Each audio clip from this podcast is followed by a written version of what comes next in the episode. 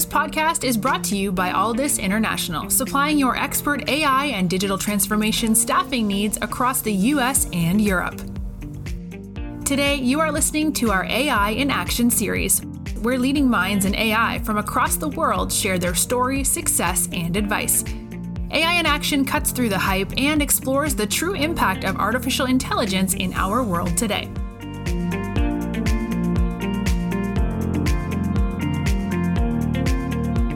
You're listening to AI in Action. I'm your host, JP Valentine. Our guest today is Elliot Branson. Elliot is the Director of Machine Learning and Engineering at Scale AI. Elliot, welcome to the show. Hi, thank you so much for, for having me on today. I really appreciate it. No, it's our pleasure. So, Elliot, let's start with yourself. Can you give us a brief background of your journey in technology? Where you got started, some of the roles you've held along the way, and take us up to just before you joined Scale. Yeah, of course. So I got started working with kind of AI and, and computer vision specifically back in high school doing robotics competitions. Really enjoyed kind of building things, really like the idea of building something that combined working with computers, which I love playing games on and playing around with, and something that actually moved and interacted with the world and things that were going on. So got started doing things like first robotics competition, Botball, different things like that, and naturally took that into working with math and uh, computer vision in college and then undergrad school. Through that process, got a lot of fun experiences building robotic boats that drove around on lakes. Got to build some platforms that drove around on top of frozen ponds in the winter, which was always fun. And did work for kind of the Air Force and the Department of Defense and that kind of culminated with a big project that we were doing at Google on Project Tango, which you might remember is a, a one of the early smartphone based AR VR platforms. And so I was doing a lot of things about how do you get computer vision and bits of deep learning to operate in real time on these like really constrained embedded environments. And then after that, when I got done with college, got done with grad school, went on to Cruise Automation. So I was the sixth employee in the company and actually got brought in to do a lot of the perception in AI with Cruise. So kind of early on, take a bunch of cameras, take a bunch of sensors, figure out where they should go on the vehicle, figure out how to do mapping, how to do localization, how to figure out what objects are on the car, to figure out what they're doing and what they're trying to do, all the way through to like predicting the intent of them. And so I spent about four and a half, a little over four and a half years there doing that and helping grow out the team from myself up to about 200, 250 people when I left. Thank you for that, Elliot. Really appreciate you sharing your, your background. And what's great to hear is where you started with initial interest in technology led to some actual roles. And you've been following on that path since then, which leads nicely into Scale AI. So tell us all about Scale, who, who you are as a business, what the mission of the organization is, and then we can jump into your role as the, the Director of Machine Learning and Engineering.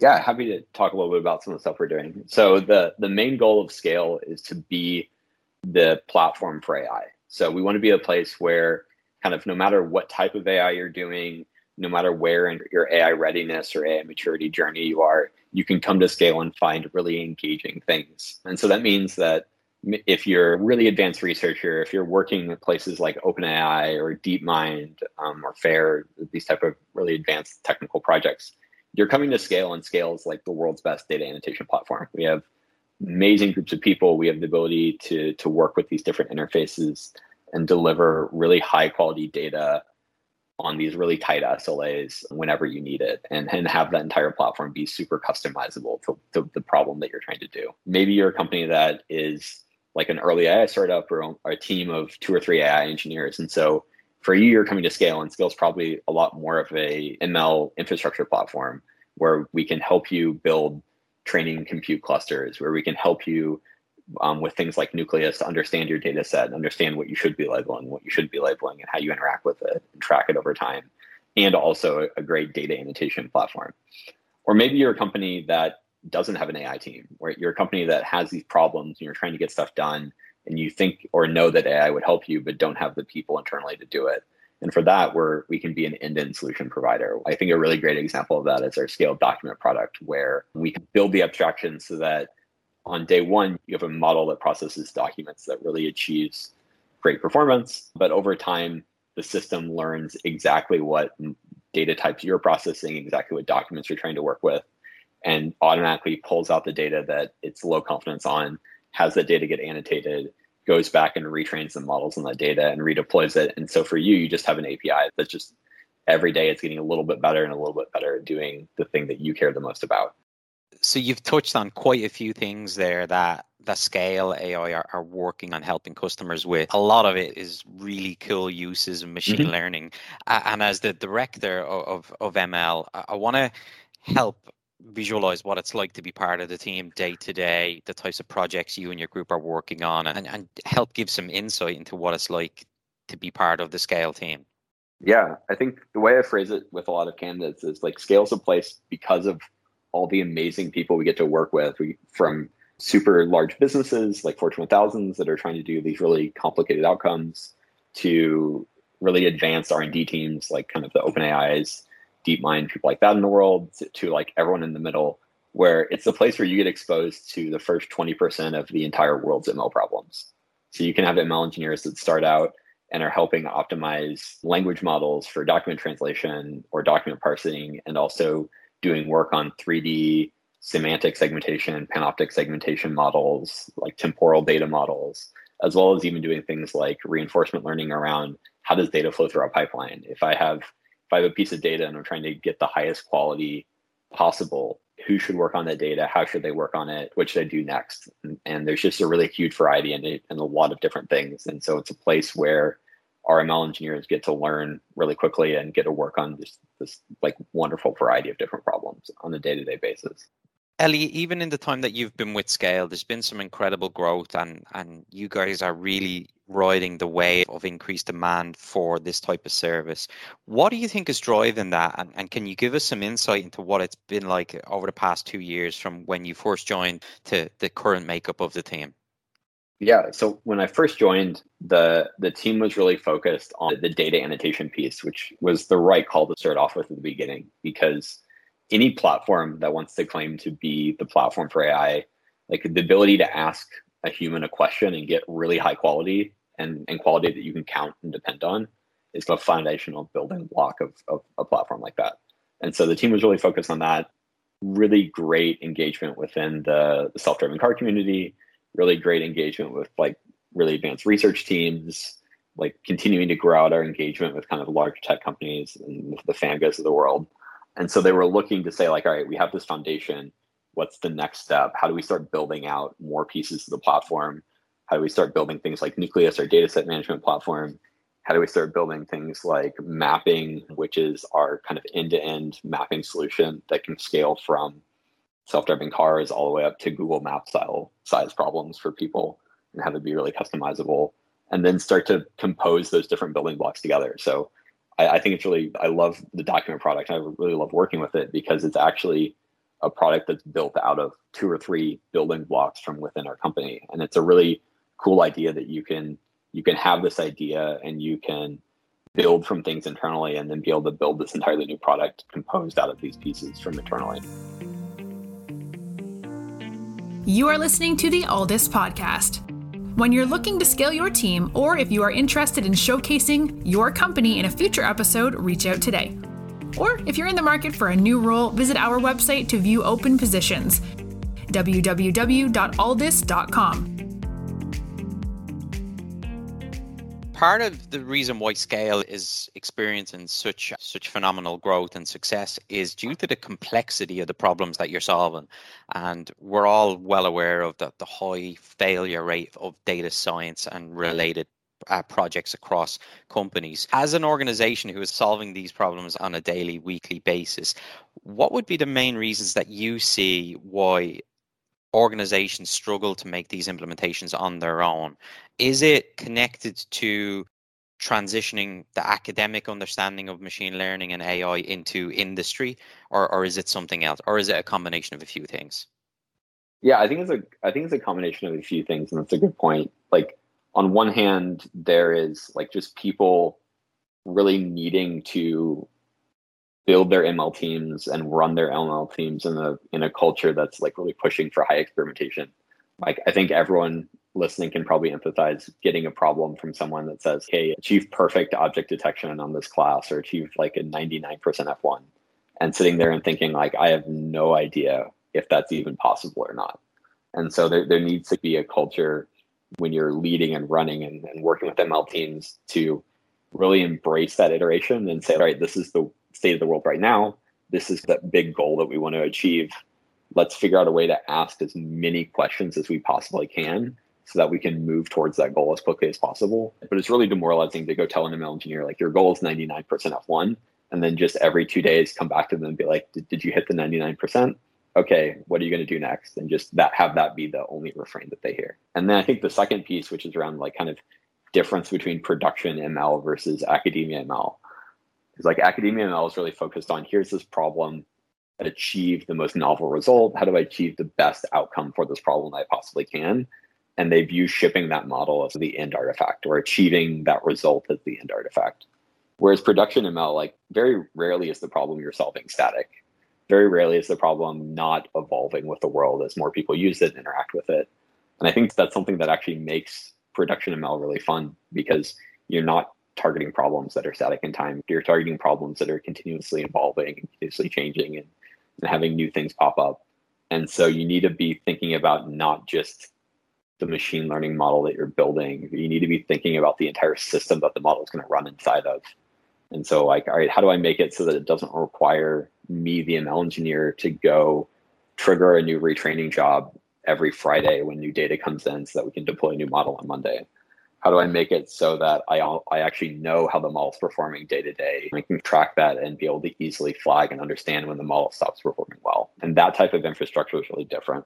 I think you may have an- already answered the question I'm about to ask, but is that how at scale, you guys are able to overcome uh, some of the, the main barriers to entry on AI and ML, or is that something else? Well, I think one piece is that we're focusing on building the, the platform. So we're focusing on building the, the system so that it's easy. So that way, every single AI startup doesn't have to go build their own continuous training pipeline where they can come find and create continuous training pipelines that are easy to use. And so everything that we're selling publicly, our ML engineers internally use. We actually really view our own ML team and our ML infra and, and the people that work around them as like a great way to dog food new product ideas, figure out what's the things that are working well, figure out what we should be productionizing next. Perfect segue into the team. So, can you give us some insight into the, the environment, the types of people that you've brought in, the various backgrounds, and what you look for as a leader of the group when you're bringing in new talent? So the, the first thing I really always look for is people that are excited to own problems, kind of and people that aren't excited about just shipping a model, but excited about shipping that model and then seeing people use it and then iterating based on what those people are doing. The other kind of maybe counterintuitive thing is looking for people that are just as excited to ship non-ML things as ML things. Like a lot of the problems that people get asked to build as ML models are also just as easy to build as non-ML models. And it's really important that your ML engineers are okay with that and not just trying to push a specific technology because that's what they want to work on, but are actually trying to build the thing that's fastest and best and going to work for the outcome that is most likely to happen. And then the second thing is we bring in people with just a huge variety of experience. We bring in people with like RL experience from PhD and master's programs. We bring in people that have been working as applied ML engineers in, in industry for a really long time. And so I don't think there's kind of one specific profile. We're trying to create a team with a lot of diversity in experiences, with a lot of diversity and like where they went to school and what trainings they did and what they're focusing on. And so that way everyone always has someone that they can learn from and, and they're always learning something new. When you're speaking to potential future employees, candidates who are interviewing at scale. Obviously, the, the type of people that you're hiring are very short supply, very high demand, and a lot of great organizations are, are also trying to hire these people. What do you tell prospective candidates about scale that gets them excited and interested about this opportunity over some of the others that are out there? I think it goes back to one of the answers about like our customer base. Like it's really exciting for people to hear that they can come work at scale and work on the first like 20% of everyone's problem like that they're not going to get pigeonholed i think that something I've seen happen to a lot of ML engineers at other companies is they come in they get assigned a, a problem area to work in. And the expectation is that's where they're going to work for a really long time. They're just going to become the world's leading expert in how do you detect traffic lights with a camera for a self-driving car which can that can be great if that's what you're really passionate about solving but a lot of people get into ml because they like solving a lot of different problems and they want a lot of different exposure. And like the ml industry is moving really quickly. And so having the kind of freedom and flexibility to to move between different projects and solve one really well and then solve something entirely different the next month is is really exciting for people. You've talked about what's exciting, and I want to stay on this, and it leads nicely into my next question. When you look at the journey that Scale have been on so far, and then you look at what's ahead, what are you most excited about for the future of Scale, your team, and the work that you guys are doing? I think the, the thing I'm most excited about is like what is the next interesting customer problem that I never would have thought about. I love really going on customer calls and hearing the things that they're trying to solve and hearing how they're trying to solve it and, and starting to think about that and think about how we can use that in other places or how that can be applied in, in different problem domains. I think more more specifically in terms of like products and technologies, I'm really excited about some of the stuff that the Nucleus team is, is working on around like model understanding, data understanding, and being able to turn that into things like model CI CD and being able to really streamline and optimize like the process from I think I have this really cool model to I know I have this really cool model and here it is getting pr- rolled out in production.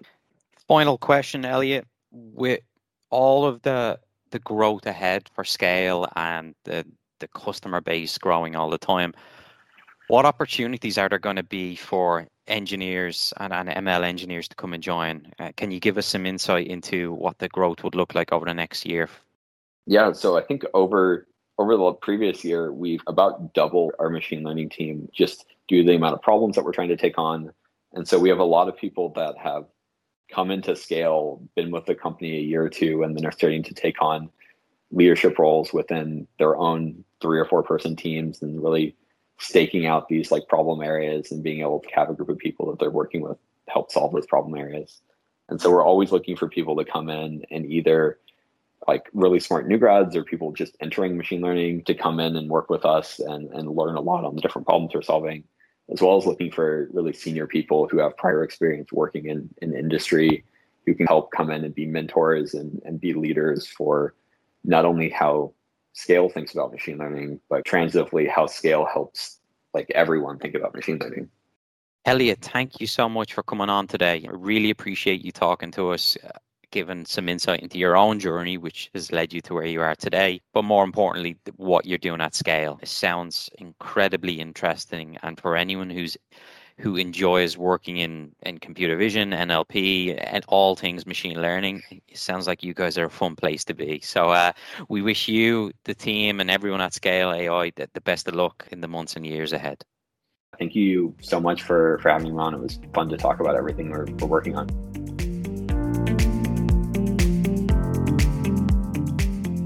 Thanks for listening to this episode of the Alldus Podcast. If you enjoyed today's episode, don't forget to subscribe, rate, and review.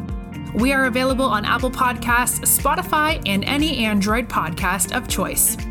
You can also head over to our website, www.alldus.com, to listen to more podcasts, view our open roles, and stay up to date with industry news. Thanks for listening and stay tuned for more great episodes coming very soon.